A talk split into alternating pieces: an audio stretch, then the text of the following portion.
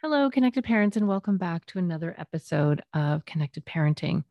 So, this week I want to talk about um, being the parent of that child. So, when you have a child that is behavioral or difficult or misunderstood, and we talk a lot about the child, but I really want to dedicate this episode to the parent. When you are a parent of a child who is sort of seen that way by others, particularly other parents, it can be devastating. It can be really hard. So, this episode is really to support you and how to help you sort of bear that difficulty of everyone looking at your child that way and knowing deep down they're just a kid and they're having trouble and they're in pain. And it's heartbreaking when other people don't see your child the way that you see them. Hi, everyone. I'm Jennifer Kolari. I'm a child and family therapist and a parenting coach and the founder of Connected Parenting. And welcome to the Connected Parenting Weekly Podcast. Join me every week, and we'll tackle everything from temper tantrums to bedtime to sibling issues to teenage angst. Parenting can be so wonderful, but it can be so hard. Parents often say to me, Hey, can you just come live at my house? This is the next best thing. Let's do this together. So, what does it mean to be the parent of that child? So, this is, you know, typically a gladiator kind of kid. And if you know my work, gladiators are sassy, feisty, uh, no, not now, in a minute, don't tell me what to do. You're not the boss of me. Um, they can be controlling. They can be really difficult. They can also be funny and smart and sensitive and caring. Um, and, and just i don't know just sparkly personality in a lot of ways.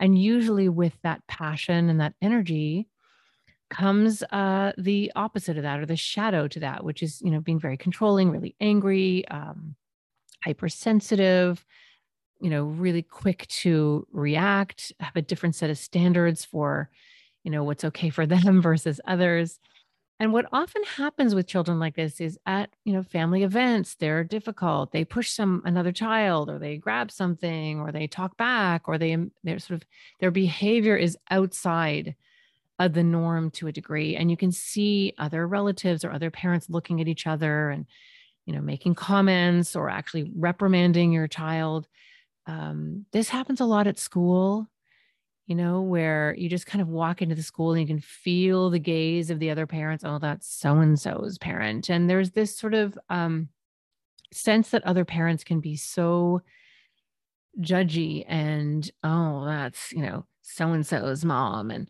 you know, if that was my child, I would just do this. And if it was my child, I would just make sure that never happened and it would, that wouldn't happen in my house. And there's a lot of sort of armchair parenting. But the truth is, behind a child like that is a parent who is deeply worried, concerned, heartbroken, well aware often of their child's behavior, um, but often takes the stance of this is a child and this is a child has a lot to learn, who is struggling, who's having a hard time, whose feelings are bigger than their little bodies.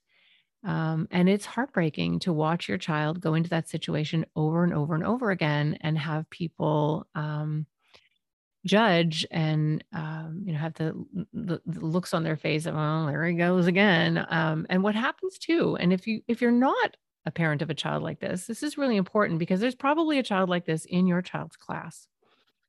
And it's okay to give your child the message that they can walk away that they don't have to um, deal with socially aggressive behavior. It's okay to tell your and, and you should tell your child to go and get help from the teacher and get support with this. But the other message needs to be that that other little child is a person and they're having a hard time and they're just a kid and they're having a really difficult time controlling their emotions. So really watch messages like don't play with that kid and you know he's terrible and he's a bad person and you're not allowed to play with him and I don't know what's going on at his house but you know don't don't go near him. Um, and this happens a lot. We can and and we can sort of put ourselves in that place that you know if our child is um, on the receiving end of a child like that, it is not okay, but it is also life and it's okay to um, speak to the school and get support and get help, but don't lose the message um, that that other person is a little kid and they've lost their way and they're having a hard time. And behind that little kid um, is usually a parent who sometimes can look very defensive because it's really hard to be in that position. Um, and they're worried about their child and they see their child as the center of that story. Um, so let's come back. Let's come back to what it feels like to be um, the parent of a child like this. And this is really difficult because you end up being that parent that literally, if the phone rings and it's the school, oh God, what now? Right. Or they come home from school and you're like, okay, what happened? And what happened today? And did everything okay? And did you make good choices? And how did you handle yourself? And what what ends up happening is that you're interviewing your child all the time for where they made mistakes and where they went wrong, first of all you're literally living with a pit in your stomach if you get a phone call from you know your child's friend's mother or you know in the park somebody comes and walks towards you you think oh god what now? What did he do? What did she do? Um, and i think it's important to just take a moment and talk about how painful that is and how anxiety provoking that is to constantly live in a state where you feel like your child has done something wrong and that somehow you're held accountable for that. And I can tell you after working with parents for 30 years, I mean, occasionally there's a parent who's completely blind and thinks their kid is perfect, but most of the time that's defensiveness. And under that is a parent who's tried everything, literally tried everything, um, and has spent nights not being able to sleep and endless conversations with pediatricians and their spouse about what to do and I've seen lots of families who are lovely and their other kids are lovely. And it has nothing to do really with parenting. It has to do with this child who has an incredibly powerful counter will, who is um, seriously sassy and feisty, where the things that work in other parenting books work beautifully on the other children and backfire spectacularly on this child. And I see the heartbreak and the pain and the tears um, that is behind um, you know every child who is behaving this way. So there's a few things that i can offer that can be helpful. One if you're listening and you're not the parent of a child like this just try to hold that in your mind. Just try to be aware that it, it it's most likely 99% there's a parent back there who's struggling and a soft smile and a hey I know it's hard.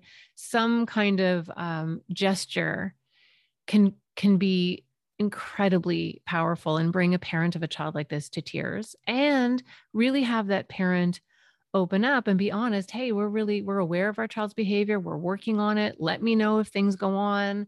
You know I, I don't want to be one of those parents that you know aren't isn't seeing what's going on and just having that support and that camaraderie is really important. I remember olivia was in olivia was that kid.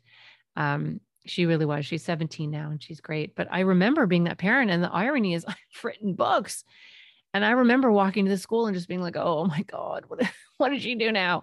And feeling that tremendous sense of fear and embarrassment and shame around that. And crying my eyes out about, you know, her behavior and then having people just not see her as this lovely kid that deep down when she wasn't reactive when she wasn't um, having a moment where her feelings were bigger than she could manage so caring about her grandparents and animals and um, whether things are fair and friendships and inviting kids over that nobody else would invite over there's this beautiful side to her that nobody else would see because she just you know and this is when she was much younger by the way. This is sort of grade three and under. And I remember um, switching schools in grade three with her and there was another little girl who was a little bit like Olivia too they were they were both that kids and of course in the beginning they really conflicted and had a hard time and um, I got an email from the mom just sort of describing that Olivia had been a bit nasty to her daughter that day and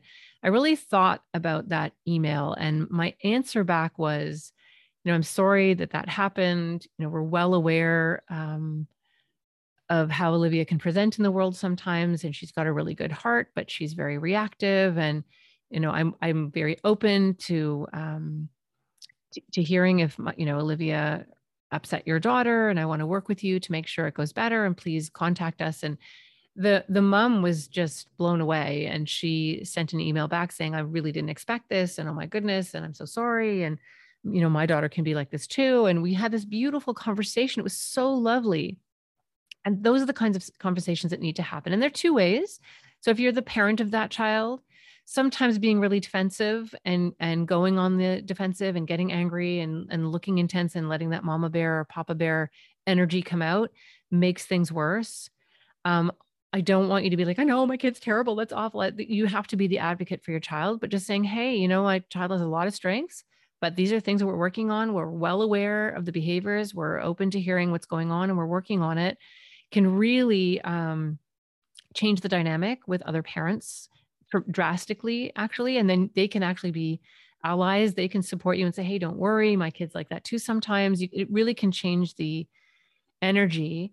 And with Olivia and her little friend, they ended up becoming best friends for years, like the best of friends, which often happens. Um, so having that, um, you know, position of of being non-defensive can make a difference. And then for parents on the other side, just remember that's a that's a child. That's somebody's child. And if it was your child that misbehaved, would you want other people to be judge and jury and just slam down the gavel and say that kid's a bad kid? There's nothing good about that child, and I don't want my child playing with them.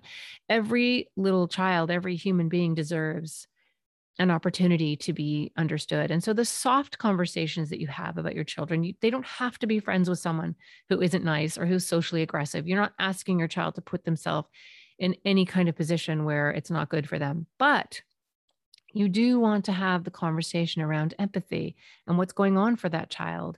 And maybe there's things going on at home, or maybe they were they just have really big feelings um, that they haven't been able to figure out yet. And sometimes can that child be really funny? And what what's what is that child good at? And where are their strengths? And where does that energy come out in a different way? And that's really teaching our children um, how to understand in a holistic way what goes on behind behavior, because behavior is never the problem. It's the symptom of a problem. And just because a kid is socially aggressive and has difficulties and appears to be that kid doesn't actually mean that the parents at home are not doing anything about it. It really can mean that your child is just seriously a gladiator and just has big, enormous reactions to things. And often these children are reaction or rejection sensitive. So if you say to them, hey, that's mine, they hear, hey, that's mine, you idiot, even though that's not the way you said it. And so they react in this really big way because they get super embarrassed and mortified and devastated when someone corrects them. And then there's this kind of big reaction afterwards. And that's not other children's responsibility. That's helping your child learn um, that that intention is behind words and practice around how things sound. Um, that's a really important piece. Often, um, you know, I'm a big proponent of having your child um, work with someone. It doesn't have to be someone at Connected Parenting, but work with someone who can actually help them understand their feelings, understand the physiological feeling in their body that is triggered because of fear or embarrassment or anxiety, and then having tools to know what to do with that. And often our children won't listen to us. It's the same as trying to tutor your child. Often they don't want to listen to what we have to say, but they would listen from uh, someone who's a psychologist, a social worker, a coach that can really give them a series of uh, lessons and tools in a really safe, loving space where they can learn about their body and they can learn about their emotions. Um, having those conversations, role playing with your gladiator child. So, if they're really little, you can do it through toys, through action figures or stuffed animals. And what you do is you switch roles. So, you have one of them act in a kind of aggressive, overreactive sort of way, and they're playing the other role. So, their little stuffed animal is on the receiving end of that um, and then you can sort of ask after like what did that feel like and what did your little stuffed animal feel like when they talk like that and what do you think was really going on for the other stuffed animal who got upset just to get them to practice different perspectives and really keep this very play based don't make it so obvious that you're having a teaching moment because they'll catch on and shut down. You really want to switch up the gender and switch up the scenario. If it's happening at school, then make it happen in the playground. And if it's a boy in the character, make it a girl, like switch it up enough so that it kind of bypasses the critical mind.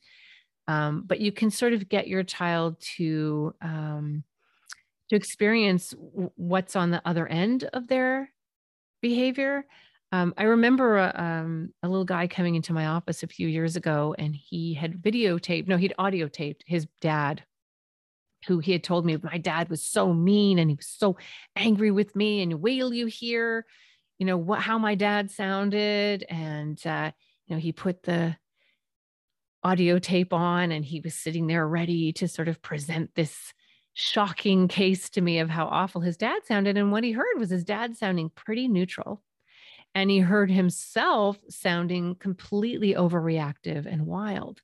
And you could just see the color drain from this little guy's face. This was not what he had experienced. This is not at all how he understood that event. He was literally shocked like, who changed reality on me? And I was able to kind of sit there with him and say, wow, like you're having such an experience here because this is not how you remembered it. It almost feels like this must be a fake or something because this is not how you experienced in the moment and this child had this amazing um, kind of understanding of how his behavior is so different from how he experiences it on the inside. They often feel vulnerable. They often feel like the victim. They often feel like they're defending themselves or protecting themselves and have no idea that they're sounding so aggressive and so um, and so nasty in some cases. And this all has to be done in this very loving, gentle way so that your children can eventually um, fine tune their behavior and make these little adjustments and and teaching them tools around walking away and taking a breath first and look away walk away is something that i teach um, kids so that they can actually take a moment and change their behavior but the real shout out here is to the moms and the dads behind these kids. Um, and these are the parents I talk to all the time who are literally in tears. They watch their child walk away from the car in the morning with their little backpack on and they just cry because they're like, okay, what what is going to happen today? And they you know they sometimes in some cases can see kids not running up and saying hi to them and it's heartbreaking you know and even if there's there's some explanation for why they're socially aggressive or outwardly intense behavior turns other children off, it's still incredibly heartbreaking to know that that's their child's experience every single day. So the takeaway here is twofold. One, if you have a child like this in your class, reach out with some kindness, a smile, a knowing glance, some kind of support to that parent. You can change that parent's day, you can change that parent's year um, and watch the conversations that you have with your child around kids that have issues. You know, often it is, um, you know, ADHD or in, you know extreme uh, sensitivity. So the child is a highly sensitive person. Um, sometimes there is stuff going on at home, you know, difficult things that are going on at home, and the child just cannot contain all that. They're little; they don't have a fully formed frontal lobe. That it, it is just too much for them to regulate. Reach out to the teacher and say, "How can we help this child?"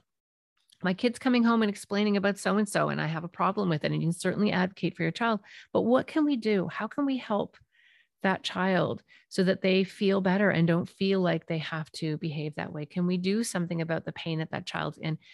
Talk about that in front of your child so they see that. Um, and then if you are the parent of a child like this um, know that the most difficult years are the younger years that it definitely smooths out in 30 years of doing this. I really do find that the most behavioral kids, and everyone says, oh my God, watch them when they're a teenager, but often the most difficult years are prior to the age of 10. And actually, when they're teenagers, they're not that bad because the frontal lobe comes on and all of the stuff that you've been doing that you don't see the evidence of it working when they're little starts to really um, come together um, in the teenage years. It eh, certainly, and, and definitely find that there's a shift after 10. Um, just, there's just some shift in the brain where you just see them being able to regulate themselves a little bit better. Um, don't be afraid to get support and get help for your child and for you.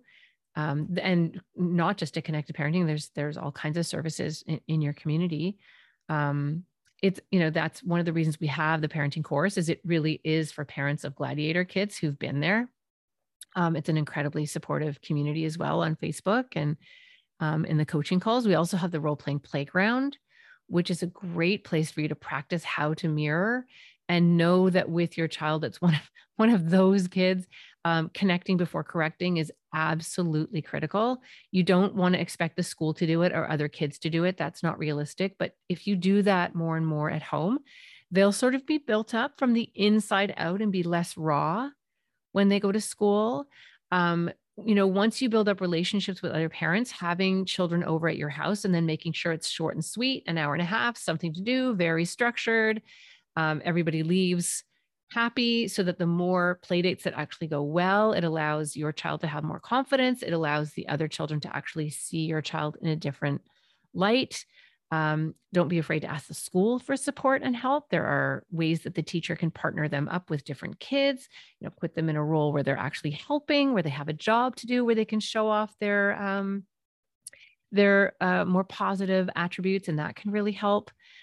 Um, they need lots of love, lots of understanding. When the rest of the world is going to look at them and be like, "Oh no, that's so and so is coming," um, more than ever, you have to be their champion, and not in a way that makes them feel like their behavior is okay but that separates their behavior from who they are inside that the the mirroring and the calm technique and the connecting before correcting and the baby play is all what is giving them that internal sense um, of feeling lovable and feeling loved so that they have a little bit more emotional well they have more emotional shock absorbers. So when they go to school sorry crashing in the background um, when they go to school they actually don't feel as raw and some of their more positive attributes can can come out. So just just a shout out to the parents of of those kids and just kind of giving everyone just widening the lens on that situation. It is so easy to just pigeonhole a kid and say that's a bad kid and they must have parents who don't set limits at home and it's just often i can tell you it is a much bigger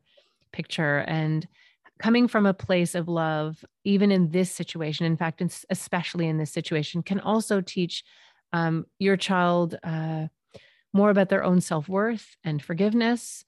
Um, and if your kid is not one of these kids, then it teaches them compassion and it teaches them to widen that lens. And that's a that's a really important thing for everyone. So thanks for listening, everybody. We'll see you next time.